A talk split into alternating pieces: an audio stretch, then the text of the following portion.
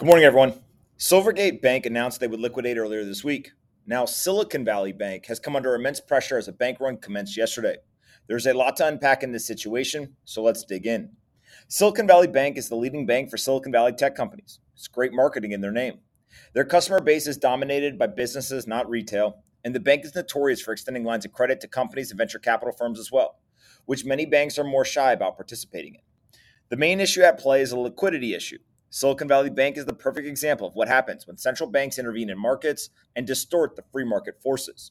The financial organization had approximately $62 billion in deposits at the end of 2019, and that grew to almost $190 billion by the end of 2021. That sounds great, right? Yes, of course. The bank was becoming more popular and they were collecting more assets. But banks aren't in the business of merely collecting more deposits, they are in the business of making money. This meant that Silicon Valley Bank could do two things they could lend these new deposits out to companies and individuals to earn a yield, or they could buy financial assets to generate a yield. Given how difficult it would be to find borrowers for $130 billion in two years, Silicon Valley Bank ended up putting majority of these new deposits into financial assets. As Jamie Quint pointed out, the $80 billion or so that SVB invested was heavily concentrated in mortgage backed securities, but not just any type of MBS.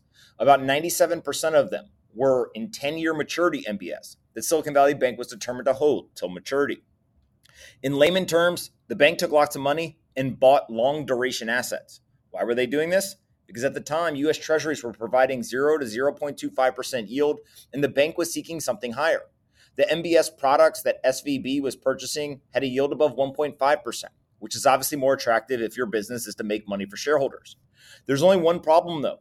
The money that SVB was using to buy these long duration assets was not their money to keep forever. This money was deposits from customers, and customers could ask for their money back at any time. Normally, this is not a big deal. A few customers ask to withdraw, and the bank can easily process that from a day to day basis. But in a fractional reserve system, the problem arises when a lot of customers all want their money back at the same time. That would never happen, though, right? Customers wouldn't ask for tens of billions of dollars back all at once, right? Well, never say never. The last 36 hours have been a whirlwind for Silicon Valley Bank. Venture capitalists and technology companies are withdrawing assets at a frenetic pace. This is putting immense pressure on SVB and forcing the bank to make decisions that they would otherwise avoid. Before we get to those decisions, let's look at why so many people are withdrawing. Silicon Valley Bank and many other financial organizations are all holding these long duration bonds with low yields because of the investment decisions they made in a zero interest rate environment. As these assets have traded down in value because the Fed is increasing interest rates aggressively over the last 12 months, the banks are technically underwater on their investments. Joseph Wang tweeted a graph from the FDIC's recent quarterly report showing that banks have a few hundred billion dollars in unrealized losses on securities. It is quite interesting to see and quite shocking. That's not a good situation. But Silicon Valley Bank recently had to crystallize some of these losses in order to reduce risk and put the bank in a better financial position. Samir Kaji pointed out that SVB's sale of $21 billion in medium duration securities created a $1.8 billion loss for the organization. This wouldn't be a huge deal normally, but we are living through uncertain times. Add in the fact that Silvergate Bank announced their intention to wind down operations and liquidate assets due to a duration mismatch in their portfolio, and it is easy to see why Silicon Valley Bank's customers began to get a little uneasy. But Silicon Valley Bank then made a second unintended mistake. They announced a large capital raise this week. The bank publicly stated that they were taking on $500 million from General Atlantic and would simultaneously conduct a $2.25 billion share sale to raise additional capital. Sounds fine, right? Eh.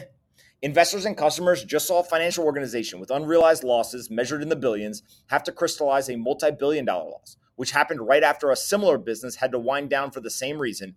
And now that financial organization is trying to raise approximately $3 billion to help solidify their financial position.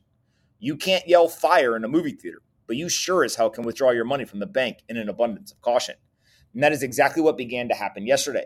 Founders and venture investors started to aggressively withdraw funds, which puts additional pressure on SVB to sell their underwater securities and crystallize losses in honor in order to honor those withdrawal requests. It is a reinforcing mechanism that has each withdrawal putting the bank in a worse financial position, which leads to more people wanting to withdraw, which adds more stress to the finances of the organization. So, what is the current state of SVB? The stock is down almost 70% in pre market trading. There has been a complete destruction of market cap in the last 36 hours. The stock is now halted, and CNBC is reporting that the bank has hired advisors to help them sell the business after they failed to raise enough capital to shore up their financial position. This is one of the historic downfalls of a regulated bank in the United States. Thankfully, it appears that depositors will be unaffected and only equity shareholders will deal with repercussions of the situation. The 16th largest bank in the country will have a new owner in the coming days or weeks. All of this because of a nearly impossible economic environment to navigate.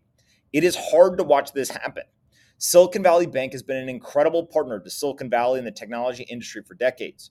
There are very smart, hardworking, genuine people who work there. They've always done the right thing in my experience, including going above and beyond the normal course of business to help their customers. The tech industry is better off with a strong Silicon Valley bank, but this week is a rough one for the legendary institution. To be clear, this situation with Silicon Valley Bank is not exclusive to them. Every bank in the United States is in a similar situation. If there is an accelerated withdrawal tempo, these banks will come under immense stress.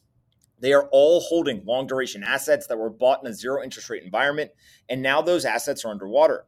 You could even go as far as to say that the Federal Reserve and their constant intervention in the market has created the situation. They artificially held interest rates at 0%, and banks were forced to search for yield by buying longer duration assets. Then, when the Fed reversed course and increased interest rates to over 4%, these banks are left holding the bag. As I've continued to reiterate in my letters to each of you over the last few months, it is impossible for banks, companies, and individuals to plan their life when there is constant central bank intervention. It may sound like I'm exaggerating when I say that the central bank's decision has put every single bank and financial institution in a high risk position, but I'm not joking. The distortion of free markets changes the incentives and forces companies to make bad decisions. It ultimately hurts individuals and organizations in the long run. This story is not over yet, though. There is immense issues in the financial system lying under the tip of the iceberg. As Nick Gerli pointed out, the contraction in money supply has only happened four previous times in the last 150 years. Each time, a depression with double digit employment rates followed. Keep paying attention to what is happening. The Fed will likely continue to raise interest rates in the coming months, so that will add more complexity and chaos to the market. When you whip people from a low interest rate environment to a high interest rate environment, it is impossible for things to break. No one thought the things to break first would be US based regulated banks, though.